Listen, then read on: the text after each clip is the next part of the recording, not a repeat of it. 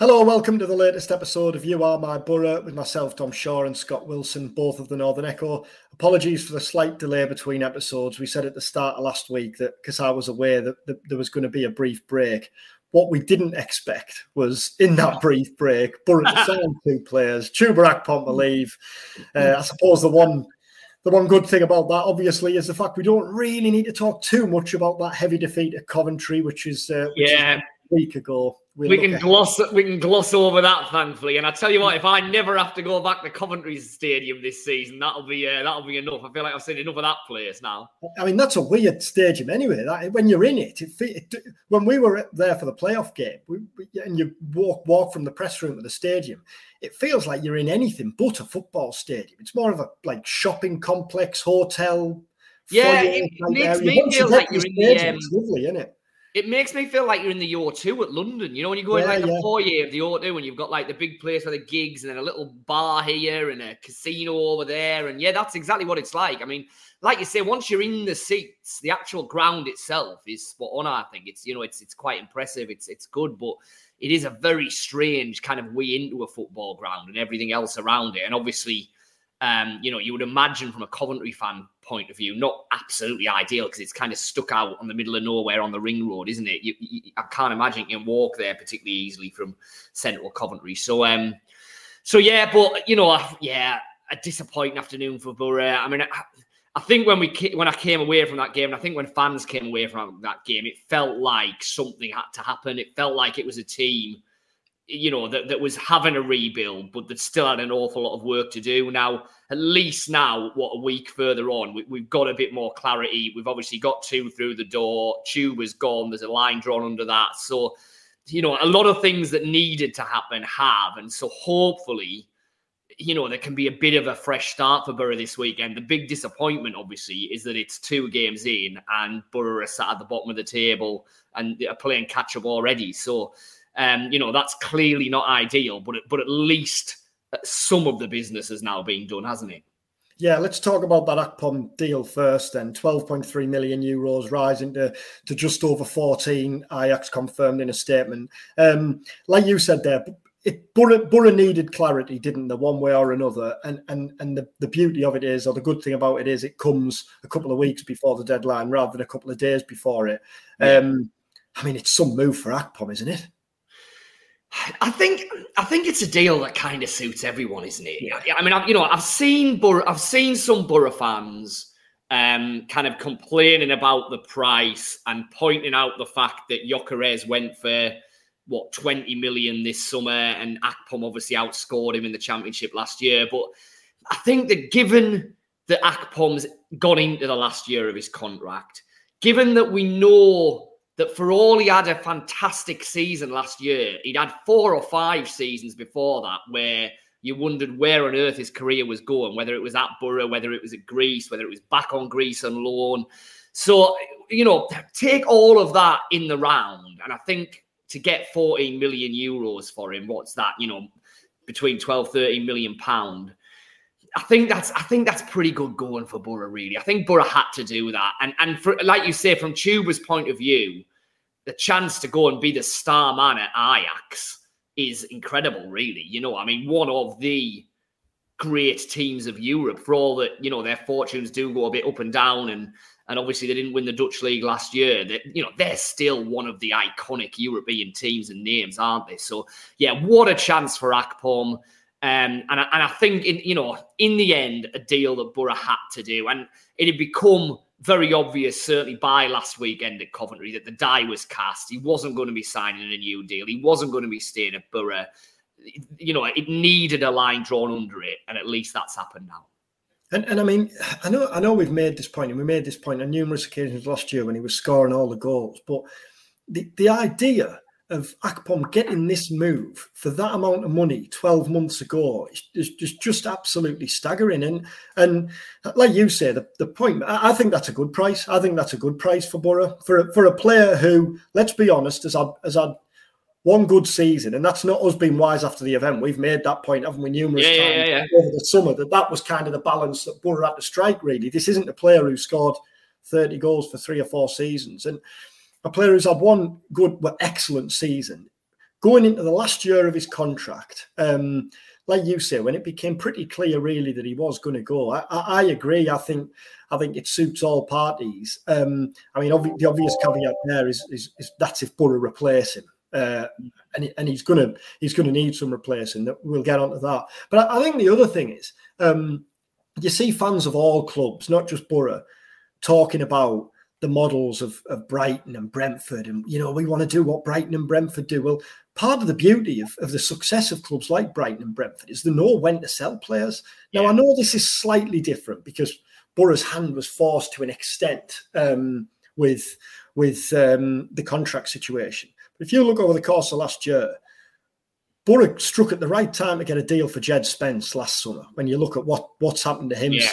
Um, Marcus Tavernier, I, I know obviously Tav has best years ahead of him, and he had a good year at Bournemouth, but still seemed a, a good price at the time. Um, and we now know that Boro had Hayden Hackney coming through, although that happened, um, you know, that, that wouldn't have happened obviously without the managerial change. And now Akpom as well. Um, the key is, and, and and where Brighton and Brentford and other clubs like that have been hugely successful, is is they've found replacements, haven't they? And they've always managed to find the yeah. next player, and and that's the challenge for Boro, isn't it? When you look at the forward line, we're going to talk about the players who've come in, but um, it looks like a good deal. It looks like a deal that suits all parties, but now you need to replace Akpom and and and, and find a system that works in that forward line again. Yeah. So I mean, two things on that. One is you know, in an ideal circuit, you talk about Brighton and Brentford then, you know, and you make some really good points, I think. And, and, in an ideal circumstance, you know, a club shouldn't be getting into a scenario where their key player is going into the last year of their contract not tied down and with their future uncertain. Where I think you've got to give Boro a pass on this, though, is at no stage hmm. prior to probably Christmas onwards would you have ever conceived of giving Chuba Akpom a new long term contract or what he was on? Because it just was unthinkable up until Carrick arrived and his fortunes pretty much changed at a stroke. So, you know, whereas some clubs, and, and Boro have been guilty of this in the past, have rightly been criticised for not getting themselves sorted and getting key players tied down. I don't think you can level that at Boro this time just because of Chuba's past record before last season. Now, moving forward, yeah, you're absolutely right. What do they do now? I mean, you look at it and think, you know, yes, Latte Lath's come in, and we'll, we'll talk about him in a second. But but you know, that that really was to replace Archer, who left at the end of last season as a number nine. So Chuba's departure has left a whole new gap at number ten. Surely they have to bring in someone and and someone with a certain degree of pedigree to replace him. Now, that question was put to Michael Carrick yesterday at his press conference. Um, it was put to him actually by Rob Law from uh, BBC Tees. And um, Carrick's answer was fairly non committal. He, he, kind of said, look, the window's open. Um, you know, we're we're always kind of looking at things right up until the end of the window. If there's something that comes up and when we feel it's right for the club, we'll, we'll go for it. But we have we have options in the forward line. We have players there who can do different things in different roles. Replacing Chuba Akpom is not simply a case of replacing like for like because it's really hard to do that. You might have to do things a little bit differently now he's not in the side. So there's a lot there, isn't there? I mean, you know, he didn't say no, we're not going to replace Chuba Akpom, but he certainly didn't say we need that signing. Now, that's not really Carrick's style. And to be fair, he's not really done that all summer. So, you know, maybe there there is talks going on and maybe there are targets and options there and things in the pipeline. But it doesn't sound definitive as of yet. And that would be a worry, I think, because they, they need, you know, Boro needs someone in that key creative attacker midfield role now, assuming that they're going to continue playing the formation that Carrick's played pretty much from day one. Yeah, I mean, it feels to me even even before the arrival of of Latte Lath, you, you, you looked and felt Boro probably needed two strikers, especially if Josh Coburn's going to go on loan, which which is likely, isn't it? Um, so so it still feels to me like Boro need another striker on top of on top of Lath. Oh, I, I, oh that's a huge burden to, to put on him, isn't it? Um, and, and, and Akpom on top of that surely needs replacing. Now, Boro have Boro have players who can play at number 10, don't they? I suspect we haven't seen it yet, but I suspect Rogers could play there, Gilbert yeah. could play there. Um, yeah. I'm sure Riley McNeil could, Riley McGree could move inside. We've yeah, seen six play there, although it doesn't. He's obviously done it. N- yeah. Not to great effect, but can. Yeah, so you're right. There are. Yeah, can play there, but but but but it, it's a huge that's a big ask and a big gamble isn't it? To to, to lose mm. your best player and to to try and replace him. I'd, I'd be amazed if Boro didn't bring in a, a, another player. Now it might be that you know i'm sitting there i'm sitting there i feel like Boro still need another striker and a number 10 it might be that they bring in someone who who can do both who, who's a number 10 but can also play as, as, as more of a line leader and then that gives Carrick options because we know he, has got Crooks who can play up front. Obviously, we've seen Rogers play up there. He can move Forss back up there, although still feels like if, if he was going to do that, he'd have done it in the last few weeks when he hasn't actually had an out and out striker. Um, yeah. But but I, I, I think this, I, would be I'd be staggered if if another forward, yeah, whether that's a striker, but but uh, even a direct replacement, I'd be staggered if an if an Akpom replacement didn't come in. Yeah, I, I completely agree. It, it feels, you know, way, way, way too light to be going in with what they've got. Like you say, not necessarily numerically, because, you know, there are players there.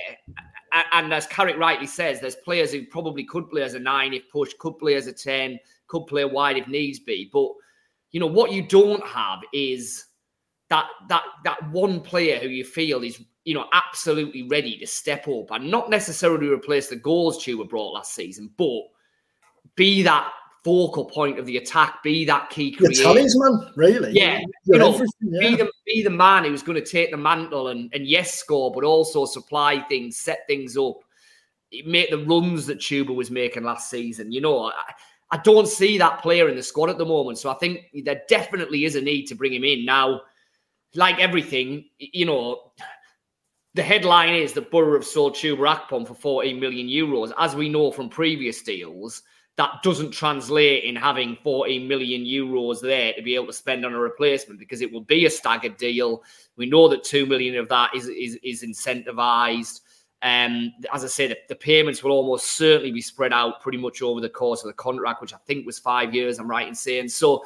You know, Boro don't have 40 million in their back pocket to go out and sign someone, but there will be money there. There has to be money there. Um, and you know, it, it feels like there definitely needs to be another forward comes in before the end of the month. I think there will be. Yeah, I agree. On, on the one who has come in, then Latte Lath. Um, obviously, you've covered that story this week while I've been away. He mm. comes mm. in as as as the line leading striker that clearly Boro have needed since John since um, sorry Cameron Archer uh, headed back to Aston Villa last summer. What what do you know about Lath, and what and what do you think he'll offer Boro? So in terms of what do we know, he's got a, his background is very interesting because he born in the Ivory Coast. Um, like a lot of kind of talented African players, was on the on the kind of um, radar of a whole host of European scouts. Went to Atalanta as a as a teenager. I think he was about fifteen when he went over there. Um, started really brightly. Um, made his debut for Atalanta in the Coppa Italia. I think it was either sixteen or seventeen. Um, scored against Juventus as a teenager.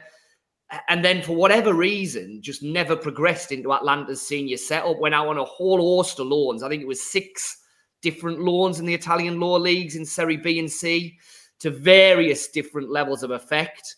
Um, and then last season went to the Swiss top flight with San Gallen and had by far and away his best season um, in terms of goal scoring, assists, and number of games played. So um, you know, I think I think that season Boro will feel has been the making of him and, and got him to a position where he's ready to, to, to play in the championship.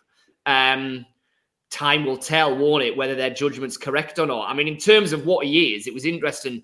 The club did um, a, a, a, an interview with him the day after he, he arrived, and um, he kind of couldn't get out there quickly enough that he sees himself as a number nine. Yes, he can play wide. Yes, he can do this, but I am a number nine. He said, you know, I'm, I am here to score goals. So that you know, let's see, let's see how that works out. I mean, you know, that's how he's going to be used. He, he will be the central striker. Um, he's played for Atalanta pretty much right through pre-season, or at least he's been in training with them all the way pre through pre-season.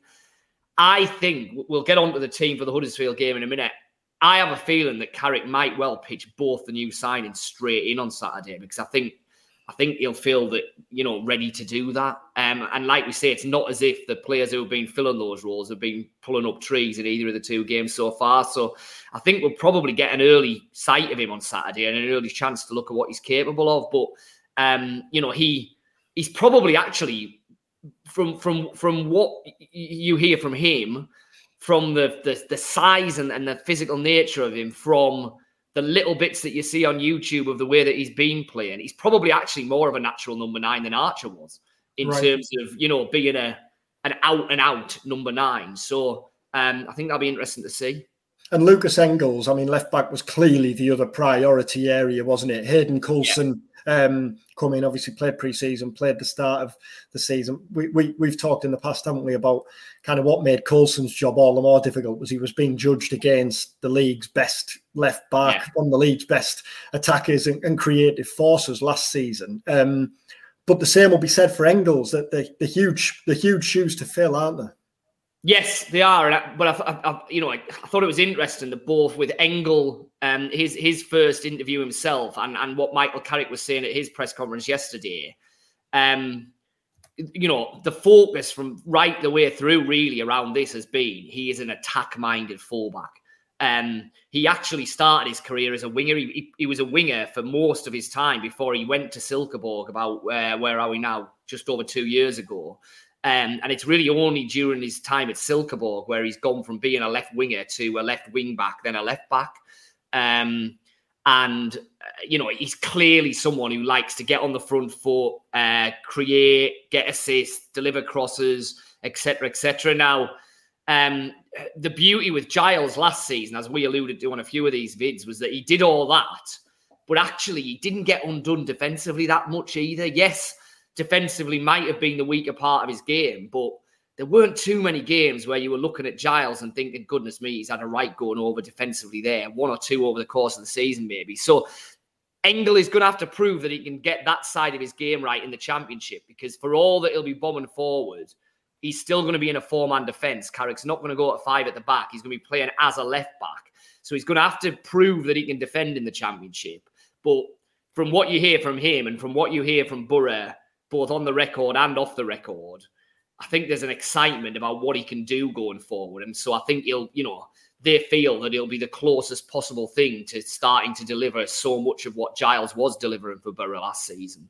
Um, and and you know, whether it's McNair or Smith at right back, that immediately should provide a bit more balance to this Boro team because at least you'll have an attacking threat down one of those flanks when you know, for all that Coulson has tried to get forward in the first two league games. There hasn't been anything like the threat from wide that there was last season. Hopefully, Engel will help to um to remedy that. Yeah, and I think what's made life even more difficult for Coulson is last year there was that we, we saw how it worked um, in the uh, Giles had the had the kind of license to to bomb on, and and Smith, who was clearly more defensively minded, and then took in, and it almost became a back three. Whereas because because um, McNair had to, has had to play at right back because of Smith and Dijksteel's injury. It's just changed the dynamic completely, hasn't it? And yes. I think the other thing as well is Giles and McGree had such a good understanding down that left side, didn't the last last week? Now, last season. Now I know obviously Carrick changed it at Coventry and and um, and McGree was dropped, but I still think most weeks, if you're picking Boro's best team, McGree starts on that left side, and and if Engel and McGree can can strike up a relationship, anything like Giles and McGree did last season, then then then that's a real boost because I thought they were a real force down that side. They just seemed to have an understanding, didn't they? It just it just worked. Yeah, they did, and and I, I, think I think McGree is a better fit for an attack-minded fullback than probably Silvera will be. I mean, Silvera obviously came in um, at Coventry and has looked exciting in pre-season, but probably suits playing with a defensive-minded fullback because he's not necessarily going to slot back and drop in if the fullback is really bombing on. Now, McGree did that last season, and, and like you say, his positional awareness, as much as anything, allowed – Giles to pretty much attack at abandon with abandon. So yeah, I, I agree. I think Silvera will will will um will you know undoubtedly have a big role to play this season and looks a really exciting prospect. But if Engel is the type of player that we think he is, then I suspect McGree will be there to to dovetail with him. Yeah. Couple of weeks to go then till the deadline. What what do we reckon Boro are going to be looking for and at? We've we've obviously talked about up front whether bringing a striker and a number ten or someone who can do a bit of both. Um, the only other position really that we've talked about and, and and I've seen players linked this week is is in midfield. Do you still think maybe one light there? Yeah, uh, yeah. I mean, you know, there was the talk, wasn't there, of a right back with Smith, Smith and Dijksteel out, but I can kind of see Carrick's thinking that actually, want you know, as long as they get back reasonably soon, then you you've actually got three right backs if McNair's can slot in there as well. So you don't really need a fourth, do you? Um, so I can kind of see that, although you know, it would have been nice to have another alternative option at the moment, I think. But yeah, I think central midfield is the area because as we've seen um, when Howson's been, you know, just easing his way back at the start of the season, um, it's had to be Hackney and Barlaser because there's not really anybody else, is there? So, um, you know, if one of them was to be out for a real long term spell, then I think you would want someone else to provide an option and a, and a greater degree of security in there. So yeah, they would be my guesses. Uh, and like you know, like we've been saying, uh, an attack-minded player, primarily to replace Akpom, but potentially that can also play as a nine and a central midfielder, probably on loan. Um, they would be my two guesses. Uh, now, that... the, the wild card, sorry, the wild card is if a Premier League loan came on the in the last week. You know, if if Man United got in touch with them and said, look, does Michael Carrick fancy one of our youngsters? There's seven here that we want to get out on the last week. Um, that's you know that that's a that's a one extra, isn't it? That's a that's a nice thing to have rather than something at this stage you need. Um, but I think that's a possibility because as we saw last season, Boro were pretty adept, to be fair to them, at moving quite quickly in that last week um, in January to you know to get to get what they did. Um, and so I, you know, I, I think if if a if an if an appealing Premier League loan became available in that that last week, kind of wherever it is on the pitch, really, I think Boro would be interested and think, okay, well, we can top up with that. So that's one to watch. But um, clearly, the, the, the the number ten, you would think ideally you'd you'd, you'd want a permanent in there, wouldn't you? And just on the subject of loans, obviously we've talked at length about Aaron Ramsey and, and Cameron Archer, and earlier in the summer, Unai Emery had said pretty firmly, really, that he planned to keep Cameron Archer around. But now there's strong suggestions that Villa would be would be willing to cash in and, and do what what what reportedly they've done with the Aaron Ramsey deal and insert a buyback clause. Mm. Um, mean, it'd be a surprise, I think, if, if they if they cashed in on on Archer permanently. Um, you would imagine there'd be Premier League clubs who'd be willing to take him on loan for a season. But yeah, suppose yeah, I think, I think be a surprise with um, with Villa, uh, you know, as we've said all the way through, with Villa having Conference League, I'm surprised that um that Archer's not not part of that equation because you know you watch West Ham in that Conference League last season, and with the greatest will in the world, the group stage is probably about on a par with the Championship. So Archer, I think, could quite put you know quite happily start for Villa in all of those group games if he wanted to rest, say Ollie Watkins, but yeah, it, you know, the noises are that he is going to be going, which I do find quite surprising. Sheffield United, you would think probably a lot of the noises when they didn't go in for Akpom was, well, you know, it, Archer's the one they're now looking at. So could probably see that. Just before we talk about um, Huddersfield, you mentioned there about midfield, and we've talked about number 10. Martin Payero was still probably no, we, we don't probably know much more about Payero and his makeup in this Boro team than we did when he came back. Does it does an exit for Payero still make sense this summer if the opportunity presents itself? Because he's played more as a number ten, but games have passed him by. Um, you know, it, yeah. If, if Carrick saw him as a midfielder, would he have tried him there? Would he have used him there? And I think we have learned a little bit more than when he first came. And I think what we've learned is that he's not going to be a regular starter in Michael Carrick's Boro team. I, th- I think if that was going to happen, um, we would have seen a lot more of him. He would have been a lot more prominent. He would have been influencing games when he has had the chance more. And he, he would have been on in in in some way, shape, or form in the first two league games. Um, I think the fact that he is really no higher up the pecking order now than when he first came back, or even when he was here under Wilder, um, says to me that that he's not going to break in and, and be a key figure in this Boro team this season. So, with that in mind, I think Boro probably will look to move him on again. Yeah, whether that be permanent in an ideal world or even, you know, another loan if it has to be that. I, I, I don't see him figuring prominently in a Michael Carrick Boro team. I, you know, I, like I say, I, I think if that was going to happen, he'd be a lot further down the line with it than he clearly is at the minute. So he's one that I would, I would I'd be fairly surprised if he was still here after the end of the transfer window, put it like that. Huddersfield, then um, Neil Warnock. It, it Again, feels it, yeah, it feels even at this early stage like a big game. It does. It does, and I mean that is just a, a, kind of natural consequence of having lost your opening two league matches. Um, now, you know, there's been mitigating factors in both of those, namely that Boro have come up against teams that, as you know, are quite rate. I think they'll both probably be in and around the playoff mix come the end of the season. The signings obviously hadn't come through the door, so yes, there are excuses, but the, the reality is that Boro are 24th in the table, albeit only after two matches, but with no points and no goals. Um, they now come up against a side at home that for all Neil Warnock's done great things, for all they rallied really well in that last season, you would fully expect Huddersfield to be finishing in the bottom third of the table this season, if not scrapping against relegation again. So, you know, on paper, this is the ideal opportunity for Boro to get that first win on the board and really kickstart things. Hopefully, that's what happens. If it doesn't, and it becomes no points or one point from three games, then you're getting a bit further down the line of where this is becoming a problem now. You know what I mean? So I, I think it is. I think it is a big game because the Akpom's situation resolved. There's positivity with the two new signings. Like I say, I, I think they might both well start.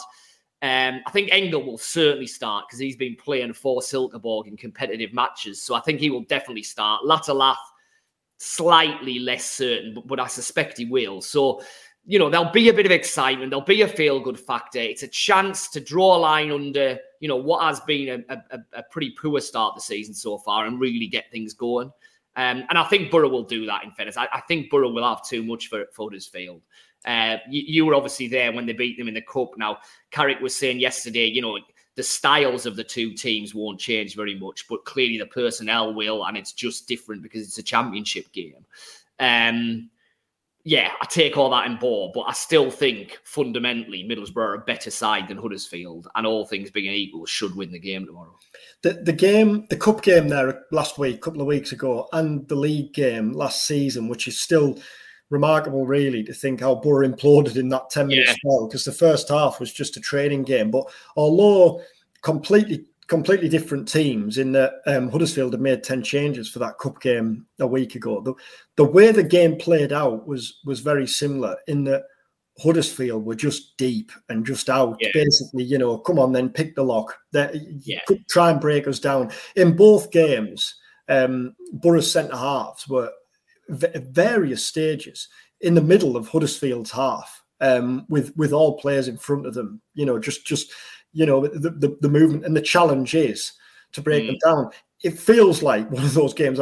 I know cliche straight away, but it's that first goal, isn't it? It feels like if Boro if Boro get that first goal, I can't see anything other than a than a convincing win. Um, but you know what you're going to get from you know Warnock's going to come to frustrate and and and you know the, the he'll be unapologetic about that, won't he? He won't. He won't try and do anything other than that. He'll be yeah, loyal and to, and to, make life difficult for Boro. We know. We know exactly what to expect. And if, if the game is like that, which I'm, I'm like you, I fully suspect it will be. Then I think if if Latte Lath starts, it'll be interesting to see who Carrick plays as the ten. I've gone for Rogers in that team just because I think that's where ultimately he will end up. Um, you could play Crooks there again, but you know, I'm not sure he's got the the finesse or the or the real creative vision. If if if Huddersfield are effectively just stringing two branks of four, pretty much in and around the edge of their 18 yard box. Rogers, we don't really know. We, we, we saw little bits in the Coventry game that you know he can run from deep at players with the ball and cause a problem. quite what he's like in a tight, confined space of picking a pass will be interesting. Maybe McGree there will be an option in a game like this. He Carrick hasn't really played him there that much, and yet I think in terms of you know energy and, and passing ability, McGree probably is might well be at the minute the best bet they've got as a ten, but. I, I do wonder if he'll play Rogers there, but whoever's there, I suspect will be important tomorrow because, like you say, I think there'll be an awful lot of defenders in and around that Huddersfield 18 yard box that you're going to have to pick your way through.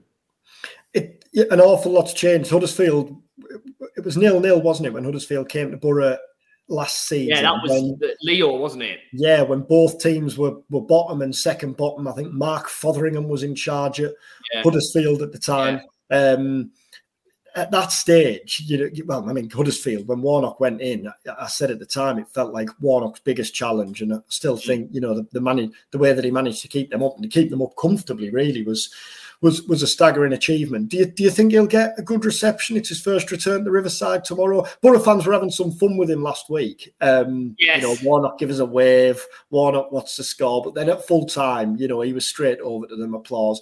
His first return to Riverside is kind of classic Warnock in his pre-match presser this week. But when all the dust settles and he gets down there pitch side, you expect him to get a good reception?